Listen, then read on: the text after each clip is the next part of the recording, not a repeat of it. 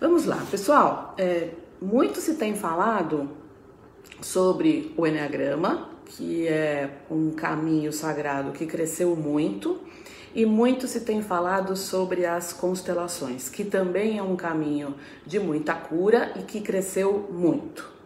É, e desses dois caminhos, eu comecei. Olá, boa noite para quem está chegando, boa noite, Joares. Eu começo britanicamente aqui às oito e meia.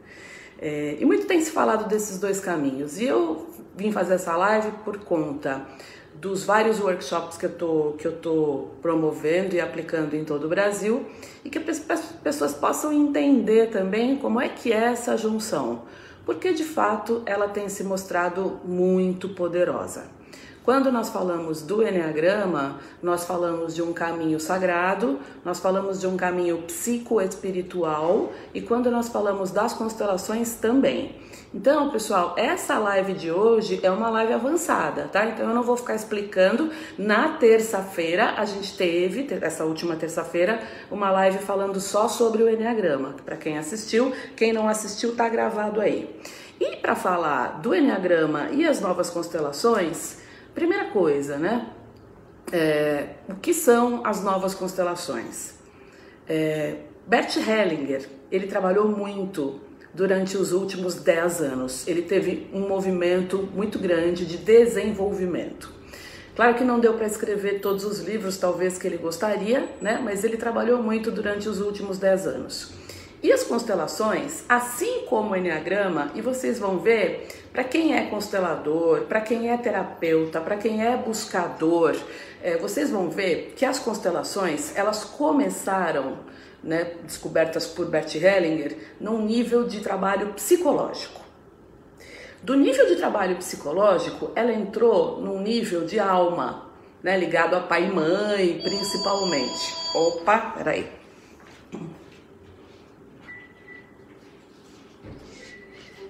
E depois, é, do nível de alma, ela entrou num nível espiritual, em que nós somos movidos por campos mórficos, que são campos de energia ancestral. Então, hoje, um constelador das novas constelações, ele, ele só uh, orquestra levemente para que o campo atue. Que campo? Todos os campos de energia ancestral, os campos mórficos, que hoje regem a nossa sociedade. Se a gente tem, por exemplo, esta polaridade que está acontecendo principalmente no nosso país, isto também é regido por campos mórficos.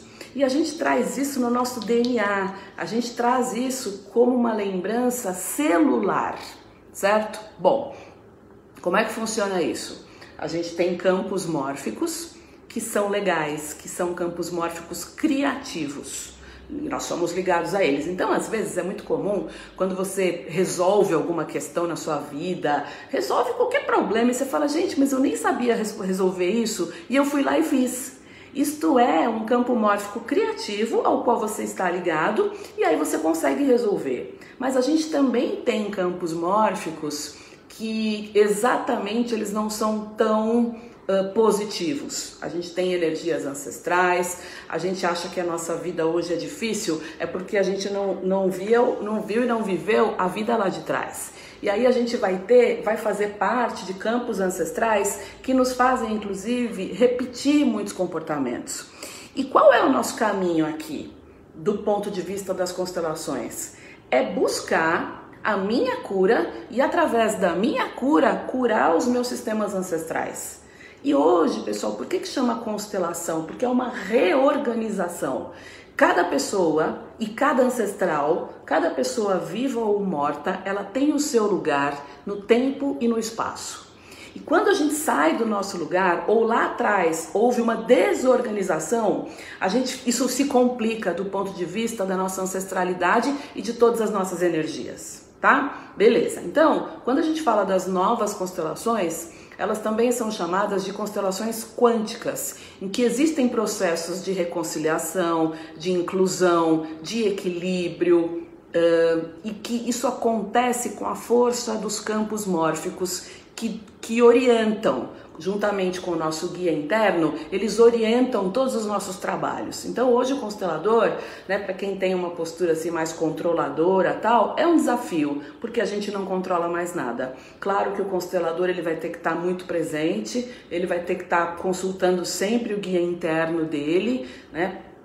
E, e é, é, interessante falar sobre o nosso guia interno, porque ele, o guia interno, e você e a gente no, no, workshop também a gente aprende a usar no workshop Enneagrama e as novas constelações, que é disso que eu estou falando hoje, é de um workshop avançado, tá? O nosso guia interno, ele ele, faz, ele é o intermediário entre o destino coletivo e o meu destino individual.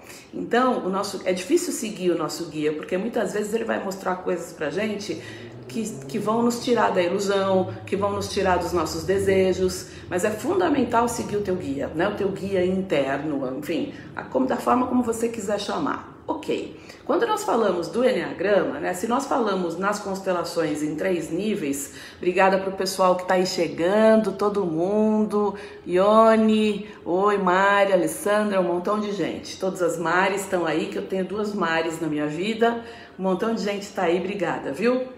Quando a gente fala do Enneagrama, também. O Enneagrama tem uma parte que é psicológica, tem uma parte que é uma parte de alma e uma parte espiritual, em que nós tratamos nas mandalas de estações espirituais. E nós vamos evoluindo, e aí não estamos falando de tipo.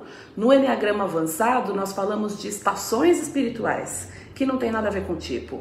Em cada estação espiritual, nós vamos diminuindo o número de de leis que nos regem, né? Que são as leis, são todas aquelas crenças que a gente carrega junto com a gente, que muitas vezes deixa a nossa mochila muito pesada. A gente vai se liberando de pesos e de cargas lá nas estações espiritual, espirituais. Muito bem. Bom, como é que a gente faz e como é que funciona o workshop O Enneagrama e as Constelações e qual é o trabalho que é realizado? A gente faz um trabalho, pessoal, falando inicialmente de instintos. Então, para quem já conhece o Enneagrama, sabe que nós temos três instintos: o social, né, o instinto sexual ou um a um, e o instinto de autopreservação. E esses instintos, eles atuam visceralmente em nós. O instinto é animal, ele está na nossa parte. Uh, um pouco menos desenvolvida, que é o nosso cérebro reptiliano e é o nosso centro instintivo, né? A barriga é aquilo que você tem que não tem negociação, você tem que alimentar, alimentar. E aí vocês vão aprender o que é instinto. E dentro dos instintos, a gente sabe que, né, pela abordagem do Enneagrama, um social dominante, ele vai ter questões relacionadas ao pai, né? Ele vai ter pontos muito legais e vai ter as sombras também. A sombra do social dominante pelo Enneagrama é uma sombra relacionada a poder, né? Muitas vezes a palco, é, Estou falando da sombra. Somos luz e sombra. Lembrem-se, nosso trabalho é chegar num equilíbrio de energia zero, é chegar num equilíbrio né, em que eu não polarize isto ou aquilo. A gente está sempre buscando a vida e buscando o nosso equilíbrio, a não polarização. E falar da não polarização hoje é muito importante. E aí, falando de luz e sombra dos instintos, o instinto social ele vai ter uma questão relacionada ao pai e ele vai ter uma sombra relacionada a alguma, é, aquela coisa de, de, de, arrogância e de se sentir muitas vezes superior, né? Para quem atende, eu atendo há 22 anos e às vezes o instinto social dominante ele tem problemas até na empresa, porque ele se coloca num papel, né, falando da análise transacional, ele se coloca no papel do pai, o pai crítico, aquele que quer ensinar todo mundo e tudo mais. E aí, do ponto de vista das constelações, nós falamos das forças do amor, integramos tudo isso. Para quê? Para atuar no desenvolvimento e no equilíbrio dos instintos, que é algo que já muda a tua vida substancialmente. Então, nós vamos trabalhar a energia do pai, para quem é social dominante, vamos trabalhar a sombra dele e vamos trabalhar uma força do amor chamada hierarquia. Existe uma ordem. Os meus pais são maiores do que eu. Né? Bert Hellinger fala de quatro forças do amor. Quem vive sistemicamente vai saber o que é. E aí, pessoal, o social dominante, muitas vezes ele vai sair do lugar dele e vai querer ficar maior do que o pai e a mãe. Dá certo? Não dá certo. Vai ter energia bloqueada? Vai ter energia bloqueada. Por quê? Porque ele está fora do lugar dele. Esta força sistêmica da ordem ou hierarquia, ela diz que todo mundo tem o seu lugar e que quem veio antes é maior do que eu. Por isso que eu não posso, por exemplo, estar no lugar. É, do pai do meu pai, porque eu vou estar ocupando o lugar do meu avô. Não é o meu lugar correto no tempo e no espaço. E aí vai dar errado? Vai dar errado. Quando a gente fala do instinto de autopreservação, ele vai ter a luz, todas as características positivas, e ele vai ter lá a sombra, que é uma sombra da individualidade, é a sombra de pensar nele em primeiro lugar. E é claro que aqui eu estou resumindo, no workshop a gente vai falar de uma forma muito mais abrangente, com exercícios, com a parte teórica, com a parte prática. E quando a gente fala do instinto de autopreservação, a gente está falando de questões relacionadas à mãe. E aí, a questão relacionada à mãe, na parte da constelação, ela vai trabalhar é, a parte de sucesso, de recurso financeiro, ela vai ser aquela, aquela do ponto de vista da análise transacional, aquela pessoa que vai muito, sai do seu estado adulto e entra no lugar da criança, tá? E do ponto de vista ancestral, nós vamos trabalhar aí para quem é autopreservação dominante, é sempre o dominante ou o reprimido, tá, pessoal? Para os três, o social ou é dominante ou é reprimido, o autopreservação ou é dominante ou é reprimido. Existe uma questão ali envolvida ancestral. O que muda é a estratégia. Um foi para o dominante, um foi para o reprimido. E aí, o autopreservação, ele vai ter uma história ancestral de fome, de escassez, de falta. Faltou. E no momento em que faltou, ele traz uma memória dentro dele de que ele tinha que se economizar.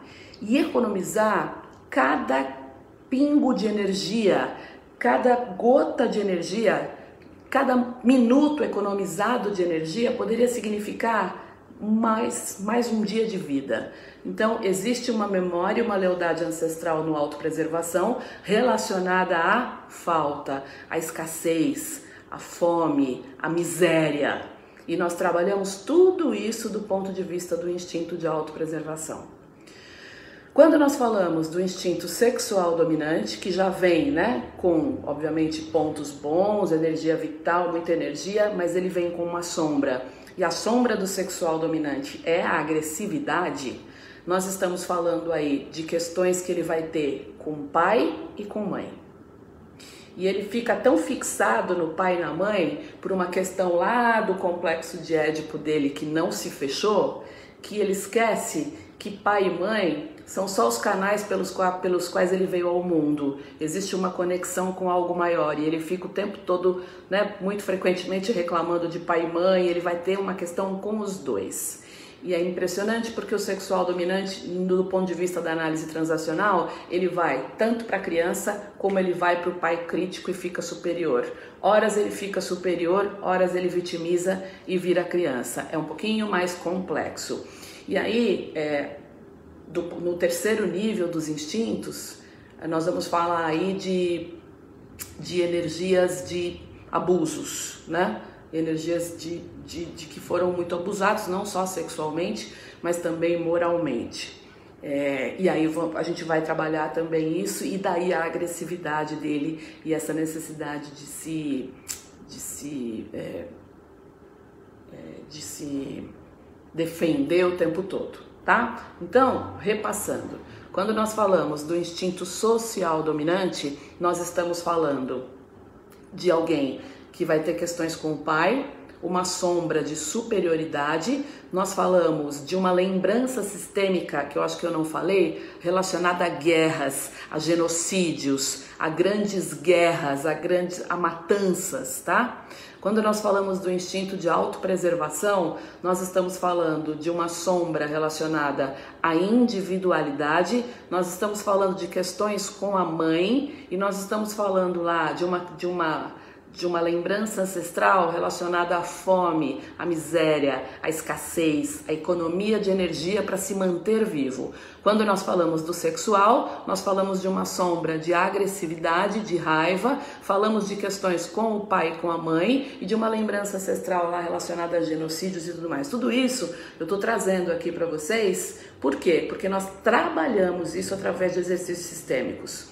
Lembra o seguinte, a semana passada eu coloquei lá na, na minha lista de transmissão como é que a gente toma pai e mãe. Né? Tomar pai e mãe, pessoal, é o começo de tudo para a gente trabalhar, por exemplo, os instintos do Enneagrama. Tá? É importantíssimo. Aliás, tomar pai e mãe de uma forma profunda é, é, o princípio da vida. Se você ainda tem questões com teu pai e a sua mãe, não tem problema nenhum, mas você sobrevive. Você não está ainda num fluxo de abundância, de plenitude, você ainda não consegue entrar no flow, no fluxo da vida tá? Se quiser saber como é que toma pai e mãe, manda mensagem lá no 11 99122 5140, entra para minha lista de transmissão. Muita gente perguntou a semana passada o que, que é tomar pai e mãe. É fundamental para qualquer processo é, profundo, inclusive para você trabalhar outras pessoas, outras pessoas, tá? Trabalhar como coach, como terapeuta, como constelador, isso é extremamente importante. Ok, bom, quando a gente fala das leis do, do Bert Hellinger, nós temos quatro forças é, do amor. Por que, que não é mais lei? Eu comecei falando essa live e dizendo que o Bert Hellinger trabalhou muito durante os dez últimos anos. Muita coisa mudou. Então, assim, procure um constelador que esteja atualizado em relação a tudo que ele trouxe de novidades e muitas novidades que também não estão em livros, porque não dá para escrever, né? Tudo que você vai, tudo que ele vai experimentando e vai trazendo de novidade não dá e não tem em livro. Então, não chama mais lei ou ordem do amor. Porque em constelação a gente não tem julgamento de nada. Então, lei, quando tinha lá as leis do amor, as leis do Bert Hellinger, lei implica em estar dentro ou fora da lei. Ordem implica estar dentro ou fora de é, dentro da ordem ou fora da ordem. E aí quando a gente fala de forças do amor, vejam, né, em constelação todas as palavras ou quando você fala muito, a constelação enfraquece e algumas palavras quânticas fazem com que haja um salto quântico. Por isso as novas constelações, a gente fala muito menos, muito mesmo. Existe um processo de reconciliação que acontece e que acontece porque nós somos movidos por esses campos mórficos. Então nós temos quatro forças do amor. Quando nós falamos do social dominante, ele vai olhar bastante, com bastante atenção, para ordem ou hierarquia. Quando nós falamos do uh, autopreservação, nós estamos falando do equilíbrio de troca, do equilíbrio do dar e do receber. O equilíbrio de troca move o mundo. Né? O equilíbrio de troca nos tira da polarização, do sim e do não, aquilo que eu só dou ou aquilo que eu só recebo, enfim. É, está, eu acho que a gente, quando busca um ponto zero, e o ponto zero é alguma coisa que está sendo muito falada é, pela Brigitte, por grandes consteladores do mundo, né? A gente, a gente elimina a polarização e a gente consegue integrar tudo aquilo que nós somos, tá? E aí, quando a gente fala, então, é, do autopreservação. Nós estamos falando do equilíbrio de troca. Muitas vezes ele quer receber, mas é difícil, um pouco mais difícil para ele para doar. E quando nós não estamos na força de troca, nós, nós bloqueamos energias em nós mesmos. A força de troca, ela move o universo. O tempo todo nós estamos trocando. Por isso que não dá para dizer, ah, mas então, né, estar no amor significa não colocar limites para nada? Não não significa isso. Pelo contrário, muitas vezes a gente não consegue é, chegar no ponto zero porque a gente não consegue entender a lei do equilíbrio. A lei do equilíbrio me diz que hoje eu preciso estar um pouco mais doadora, né? Eu preciso estar é, a serviço de todo mundo. Amanhã a lei do equilíbrio ela vai poder me fazer ter um outro tipo de reação. Então ela é, ela é completamente dinâmica, tá? E a intenção é sempre o ponto zero. Não é ajudar e tolerar o tempo todo, enfim, daqui a pouco eu vou falar sobre as três emoções principais que a gente tem e vai ser muito legal. Então, beleza. Quando a gente fala dos três instintos, nós estamos falando das forças do amor. A primeira força do amor é, tem a ver com ordem, tem a ver com instinto social, a hierarquia. Eu sou pequeno diante de quem veio antes de mim. Quando eu falo da força do amor, da troca, do equilíbrio de troca, estamos falando do autopreservação, que muitas vezes é difícil para ele chegar nisso. E quando nós falamos do instinto sexual dominante, nós falamos do pertencimento ou da inclusão. E é impressionante como em muitos exercícios, né, às vezes eu pergunto assim para um sexual dominante, como é que é aquela pessoa que te fez alguma coisa que você não gostou? Ele fala: morreu pra mim. Morreu pra mim, porque só faz uma vez. Porque o instinto sexual dominante, por ter essa sombra relacionada à agressividade, ele exclui as pessoas. Né? Eu sou sexual dominante. E no momento em que eu vi quantas pessoas eu tinha excluído da minha vida, por mágoa, por raiva, ou X, eu tive que começar a trazer todo mundo de volta. Família, amigos, enfim. O sexual dominante, ele vai ter um olhar só para quem ele quer. Ele vai ter um olhar só para os eleitos. Quem não é eleito, ele não vê. É como se os eleitos para ele fossem coloridos e o resto é preto e branco. E se alguém fez alguma coisa para ele, ele trabalha essa exclusão brilhantemente. É bom? Claro que não tá? A gente começa a excluir pessoas do nosso sistema e aí o nosso sistema de novo entra em desordem, tá? Essas forças do amor, que são três que eu falei agora, a ordem ou hierarquia, o equilíbrio de troca e o pertencimento, é, porque todo mundo da minha ancestralidade faz parte, não importa o que eles tenham feito. Né? Antigamente, Bert Hellinger falava assim: ah, é, quem abandonou o filho não faz parte. Quem é assassino não faz parte. Até isso ele mudou. Todo mundo faz parte. Daí não chamar mais lei ou ordem, chama-se força do amor. Olha como a palavra ela traz já essa força. Isso é viver uma vida sistêmica. Hoje nós temos uma quarta força do amor, que não é a quarta, é a primeira, que é o assentimento com A, dois S, né? Assentir, dizer sim para a vida e dizer sim ao passado. Eu trago hoje em processos de coaching, né? Tô fazendo, não dá para trabalhar. Depois que você conhece, começa a levar uma vida sistêmica, não dá mais para deixar. É uma ponte que você atravessa e queima a ponte, não tem como voltar atrás. E, e, muitas vezes as pessoas elas não se dão conta do quanto elas ainda vivem no passado, especialmente os tipos emocionais do Enneagrama. E eu fiz um exercício essa semana aí de uma moça que eu até postei um texto e ela estava lá no passado de dois anos atrás e ela não conseguia sair disso, tá? Então o assentimento de forma verdadeira, assim como é tomar os pais, significa dizer sim ao passado, a tudo como foi. E aí sim a gente quando a gente consegue entrar na força do assentimento, pessoal, a gente preenche todas as forças do amor ao mesmo tempo.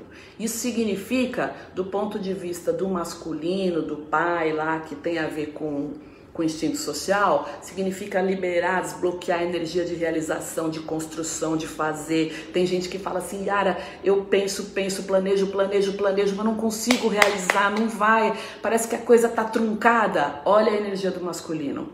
Tem gente que fala assim, Yara, eu trabalho, eu tenho, não é que eu tenha, não fico dormindo o dia inteiro no sofá. Eu trabalho trabalho feito louca e tô sempre devendo, minha conta tá sempre negativa, me falta dinheiro, não consigo decolar na minha carreira. Vai na energia da mãe, tá? E a gente trabalha muito isso junto com os instintos é, no workshop do Enneagrama e as Constelações. Bom, falar de instintos é falar de um caminho por um desenvolvimento espiritual muito legal tá? Que é trabalhar esses campos mórficos, trabalhar essas sombras que são lealdades sistêmicas, que vêm da nossa ancestralidade, e aí isso explica por que, que você tem um dominante, por que, que você tem um reprimido, explica também do ponto de vista, agora saindo dos instintos e entrando nos tipos, explica também por que, que você nasceu à luz de um determinado tipo. Então, o Enneagrama, ele fala de três centros de inteligência, três tríades. E cada uma dessas tríades, tríade porque cada tríade tem três tipos, três, seis, nove tipos, certo? Cada uma dessas tríades, ela traz uma emoção principal é, como característica daquele tipo. E cada um desses tipos vai ter uma forma de lidar com essa emoção. Então a gente está falando de medo, para a tríade dos mentais, nós estamos falando de raiva para a tríade dos corporais e nós estamos falando de tristeza ou rejeição na tríade dos emocionais. E aí foi muito legal porque eu estava com a Brigitte Champetier semana passada lá, né, que eu peguei, fui, fui certificada como mestra em novas constelações, fiquei muito feliz. É, agradeço para todo mundo a minha lista de transmissão, os meus amigos, todo mundo que nas redes sociais me incentiva, recebo cada mensagem linda. É, é bom demais vocês estarem comigo.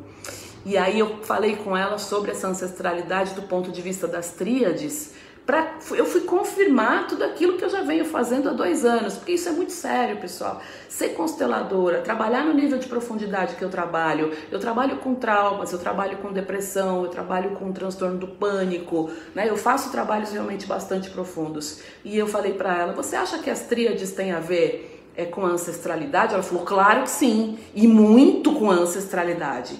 Então, por que que você nasce à luz de um tipo, sei lá, Seis, porque isso vai ter a ver com medo, e é o medo de campos mórficos aos quais você está inserido. Né? Obrigada aí por todos os, os, os, Oi, Cleusa, amo você também. Obrigada pelos coraçõezinhos todos que estão aparecendo aí. Gratidão a todo mundo. E aí, pessoal, é... são dois caminhos psicoespirituais. E é impressionante como eles se cruzam e o trabalho ele acaba ficando muito potente. O Enneagrama ele traz uma clareza né, do ponto de vista da nossa existência, da nossa jornada. Eu falei isso terça-feira, então não vou entrar no Enneagrama inicial, tá lá na live que eu fiz na última terça-feira. Mas o, o, o, o Enneagrama traz uma clareza muito maior do que o ponto de vista exclusivo da psicologia. Ele vai muito além, ele vai na nossa parte divina, ele traz uma clareza em relação à nossa jornada de um ponto de vista que é possível ao homem e muito maior do que a psicologia. E as constelações, elas vêm no encaixe de cura. Então, se eu tenho aqui a clareza de, do que, que eu tenho que buscar, quais são os meus pontos, quais são as minhas paixões, e eu trago a constelação para trabalhar os campos mórficos aos quais eu tô ligada no meu destino coletivo, porra, a gente vai lá e aí os trabalhos no workshop de, de constelação, eles são, é, eu tenho uma missão que é trabalhar esses campos mórficos. Isso para mim já está muito claro, é um chamado muito forte. Então a gente vai lá naquele campo mórfico de tristeza, se você, por exemplo, é um tipo 2, 3 ou 4, e aí a gente planta lá uma mudinha de amor através de constelações e através de exercícios sistêmicos. E a gente sabe que os nossos ancestrais, eles morreram para que a gente vivesse e eles querem que a gente viva. E quando cada um de nós né, consegue sair do seu destino coletivo e entrar no seu destino individual, eles batem palma. E a gente também trabalha é, o campo de raiva. Quem já fez workshop sabe, né? Tem pessoas que estão ali, elas, elas olham para um campo, eu, eu faço um campo mórfico de raiva e a pessoa olha, ela fala, eu não consigo nem falar, minha vontade é estar tá lá com eles. Por quê? Porque foram guerreiros, porque guerrearam muito, porque lutaram muito, porque são campos de energia ancestral pedindo cura. Eles pedem, eles querem vingança? Eles querem o mal? Não. Eles querem ser vistos eles querem fazer parte, pertencer. Eles querem que tudo aquilo, a dor deles, eles só querem ser vistos por nós. E aí a gente consegue, com exercícios sistêmicos, colocar ali mudinhas de amor nesses campos do Enneagrama relacionados ao medo, à tristeza e à raiva, tá? Deixa eu ver aqui o que mais que eu tinha, o que eu tinha colocado. E aí, é, é, esses trabalhos acontecem nesse workshop muito ligados, pessoal, ao que o campo traz. Né? Como eu disse no começo, hoje nas novas constelações, sei lá, essa semana saiu, até botei lá o texto. Eu coloquei um, um, exercício sistêmico numa coach dentro de uma empresa multinacional. Né? Perguntei para o meu guia, vocês vão aprender a lidar com seu guia interno, e falei, faço? Ele falou, pode fazer, né? você tem que estar tá bem centrado e tal. E foi uma coisa tão rápida, e o que veio para ela foi uma compreensão de um ponto de vista tão profundo, né, que foi impressionante o nível de cura que se consegue ali. Claro, eu sei que ela é uma tipo 8, então colocar hoje para mim, eu não vejo mais sentido em fazer um trabalho de constelação sem conhecer o Enneagrama. Consteladores é importantíssimo. É, eu vejo às vezes mãe constelando a relação com o filho, nítido. Já vi essa essa essa história se repete. A mãe é social, dominante no último, o social dela, ela nem se dá conta. E o filho? O filho é um social reprimido e ela expõe ele toda hora, né? A gente fala no Enneagrama também sobre linhagens espirituais. Então, fazer uma constelação sem entender que ela é uma social dominante, que ela tem uma linhagem completamente diferente da dele e que ele é um social reprimido, ele nunca vai interagir como ela interage, é super importante. A constelação, ela toma uma força quando você traz o Enneagrama à luz de tudo isso, que você, eu costumo dizer que todas as vezes que eu agradeço, eu agradeço a força dos campos mórficos e agradeço a energia do Enneagrama. São energias que trabalham em conjunto, tá? É, e aí todos os trabalhos vão acontecer para que a gente acesse, claro, né, deixe a nossa paixão do tipo e vá até a nossa essência. Quando nós falamos de um campo mórfico de raiva, você vai ter lá lealdades sistêmicas. Nós temos dois tipos de lealdades sistêmicas. Um tipo de lealdade em que eu copio, faço igual ao que os meus ancestrais faziam, e uma lealdade em que eu compenso, tá? Então, quando eu tenho lá tipo 9, ele está onde? Ele está na tríade dos instintivos, a emoção principal dele é a raiva. Mas ele está lá, pessoal, numa lealdade sistêmica relacionada a é, compensar. Eu estou num campo de raiva, mas eu não sinto mais raiva, porque raiva é ruim. Eu não quero e eu não vou sentir. Se vocês sentiram muita raiva, o que eu vou buscar vai ser paz e harmonia o tempo inteiro. Um tipo 8, ele já vai fazer algo que é um pouco diferente. Ele vai copiar a raiva ancestral. E muitas vezes eu percebo em constelações que um tipo 8 ele tem uma ligação muito forte com o campo de vítimas, campos mórficos de vítimas que foram traídas, que sofreram muito, né? Então ele copia essa raiva e de tabela também ele vai querer compensar é, com vingança, dependendo do nível de consciência do tipo.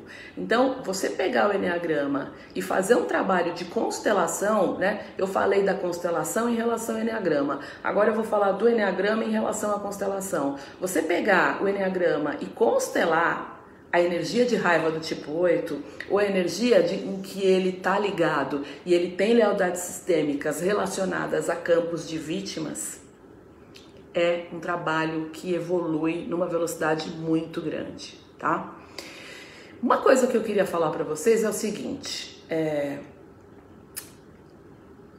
quando a gente trabalha com coaching e enneagrama, né? Enneagrama são tem vários várias pessoas que fizeram uma formação e que trabalham com coaching e o enneagrama. Bom, nesse sentido, é... a Brigitte trouxe uma informação muito legal. 30% dos processos terapêuticos regridem. Eles voltam para trás. Quando é que um processo terapêutico ou de coaching não regride? Ele não regride quando você coloca ou uma constelação ou um exercício de campos mórficos, que é algo que eu também já atuo, tá? E aí no finalzinho da live eu vou falar os cursos que a gente vai ter o ano que vem para aprender como é que faz isso. Por quê? Porque quando você coloca, por exemplo, um exercício de campo sistêmico dentro de um processo de coaching, que é uma visualização guiada ou alguma coisa, você percebe nitidamente o salto quântico que o coach vai dar. Ele está ali na tua frente, você percebe o processo acontecendo nele. É poderoso, pessoal. Olha, assim, eu trago aqui aquilo que funcionou para mim, tá? Isso é um ponto. Segundo ponto, é, quando a gente dá, né, eu dou bastante workshop de Enneagrama inicial e tudo mais, é, a gente vê o seguinte: algumas pessoas elas não conseguem identificar o tipo delas. E tudo bem que tudo tem a sua hora, né? E a hora não é a minha hora nem a hora da tua hora, é a hora em que o universo traz aquilo que você tem que saber e ter acesso. E olhar e, e enxergar. Mas tem algumas pessoas que não conseguem é, ela chega no tipo, mas ela não tem certeza, ela não está confortável. Tem gente que chega e fala, ah, eu sou esse tipo, já sei, já entendi. Alguns tipos têm até uma dificuldade em aceitar o tipo. Tá tudo certo, né? Tá tudo sempre tudo certo. Mas algumas pessoas não conseguem encontrar o tipo. E aí existe um processo que ele vai além da lealdade sistêmica e que se chama identificação. Quando é, a alma, né, esse espírito nasce, ele nasce identificado com algum ancestral, ou seja, ele nasce não vivendo a própria vida dele. É um pouco mais profundo do que uma lealdade sistêmica. Na lealdade sistêmica, a gente tem liberdade de ser quem nós somos, tá? Embora a gente siga padrões de comportamento. Na identificação, não. Na identificação, eu vivo a vida de outra pessoa. E isso traz, muitas vezes, e é interessante, porque às vezes eu atendo pessoas, né? eu atendo há muito tempo, atendo noite e dia. A pessoa traz uma fala, ela traz uma emoção, e quando ela fala da vida concreta dela, as coisas parecem que não tem a ver. Por que essa pessoa está falando tudo isso? E a vida concreta dela não traz toda essa dor. A vida dela é boa, é legal, sabe? Dá uma dicotomia é meio ambíguo, é meio diferente isso. Porque ela está vivendo a vida de outra pessoa, de um ser ancestral. E aí podem acontecer muitas coisas. Ela vai entrar no tipo do Enneagrama da identificação dela e não no dela. Ela está bem distante ainda do destino individual, de tomar o destino individual dela em direção à vida. E também pode acontecer uma segunda coisa, né? A primeira coisa é, eu estou num tipo que não é o meu, porque eu estou identificada. E a segunda coisa é, fiz trabalhos, entendi, não estava bom, fui buscar ajuda, me desidentifiquei, consegui voltar para mim. O meu tipo do Enneagrama pode mudar, tá? E aí, é, esses são, são, eu acho que é a única, o único momento em que o teu tipo de enneagrama ele pode ter uma mudança. Você fez trabalho, você subiu seu nível de consciência, você entrou de fato no teu destino, parou de viver a vida de outra pessoa, se colocou no seu lugar no tempo e no espaço. E aí, o teu tipo pode não não ser aquele. Deixa eu pegar água aqui. OK? Isso é um ponto bem importante. O trabalho é, de identificar o tipo, muitas vezes ele pode ser constelado. Tá? E, e, a gente já fez exercícios de tenho dúvidas sobre os tipos. Claro que o processo de identificação ele também aparece nas constelações, né? Quando a pessoa traz já um quadro que é um pouco de confusão, que é muito disso de o que a pessoa sente, o que ela expressa, é muito diferente da vida que ela vive. São coisas que parece que estão estão desconectadas. Isto pode ser um processo de identificação. E aí, no decorrer do trabalho, a gente também pode constelar o tipo, tá? Que é um trabalho bastante profundo e bastante sério. Última coisa que eu quero dizer para vocês. É, muitas coisas mudaram, né? Tem a, a, primeira força do amor, que é o assentimento, não é mais lei nem ordem, é força. Coisas mudaram, tem muita novidade que eu estou trazendo nos meus próximos workshops de Enneagrama e as constelações.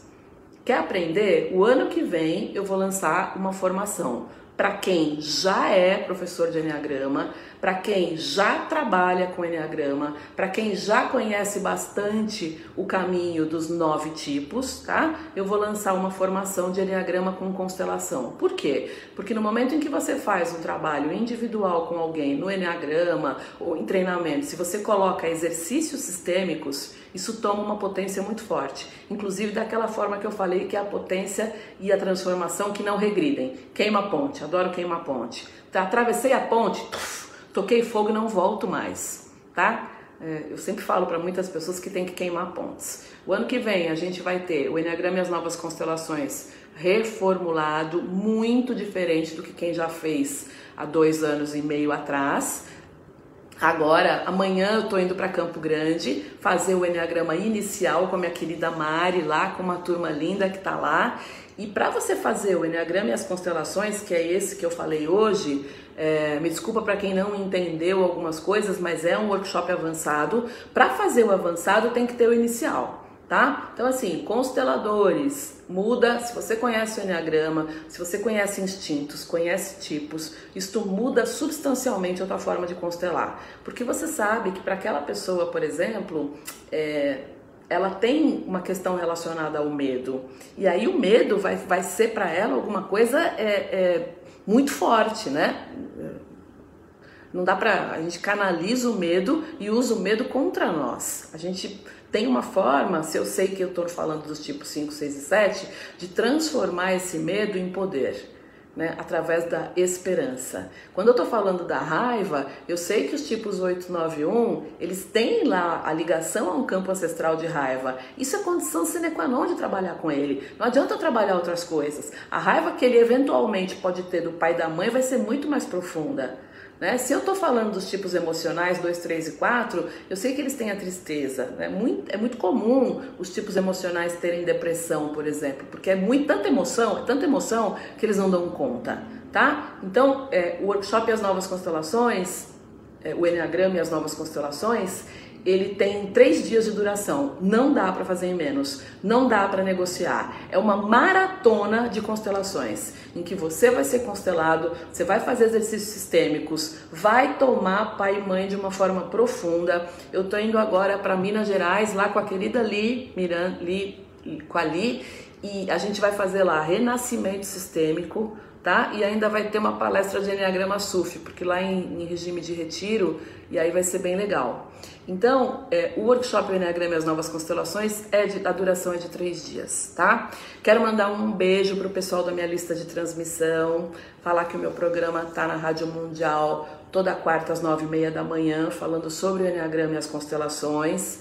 É, quero agradecer muito aos meus amigos portugueses, a Kátia, todos os meus amigos que me mandam tantas mensagens é, falando sobre como é legal me ouvir e tudo mais. É, eu sou, eu tenho um estilo muito concreto, muito pé no chão. E a última coisa que eu quero dizer para vocês é que é o seguinte: fazer trabalhos profundos demanda muita responsabilidade, demanda é, não estar no ego, demanda sim estar a serviço do campo.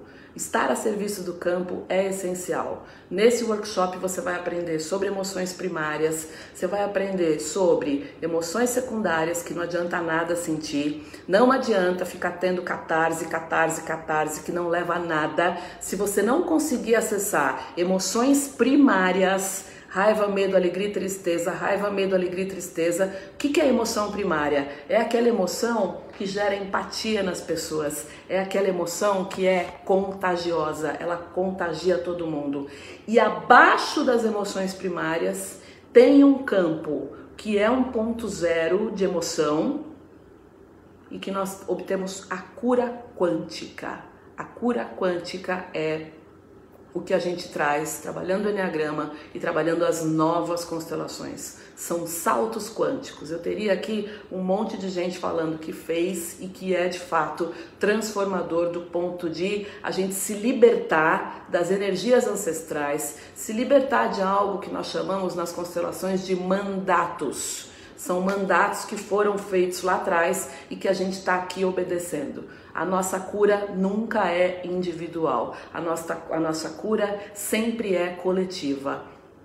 É, eu faço um trabalho que é bastante profundo, é bastante sério, porém com muito amor, né? Sempre muito com muito amor.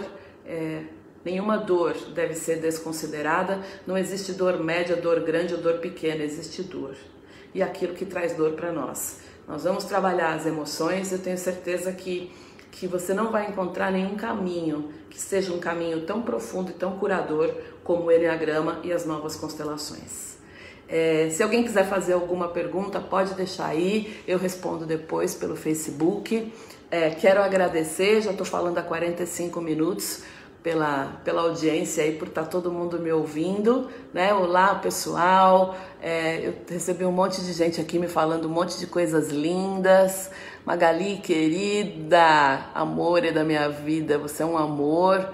Cleusa, também te amo. Um monte de gente colocou. Francisca, muito bom escutar muito bom, muito agradeço, agradeço, agradeço, agradeço para todo mundo. Muito obrigada. É, amanhã estou indo para Campo Grande. Alô, Campo Grande, é o último workshop desse ano, eu não tenho mais data. Quero agradecer as minhas parceiras, os meus parceiros todos do Brasil.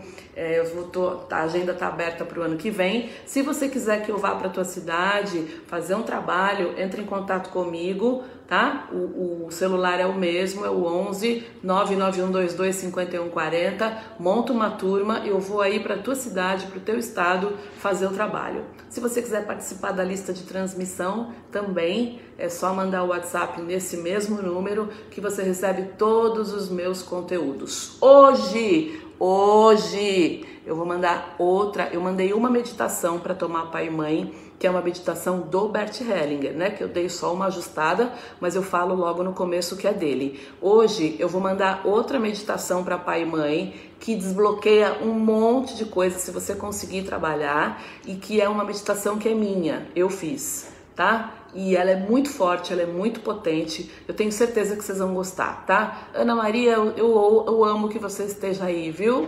Muito obrigada. Pessoal, beijos, boa noite bom descanso, fiquem com Deus e até a nossa próxima jornada. Obrigada.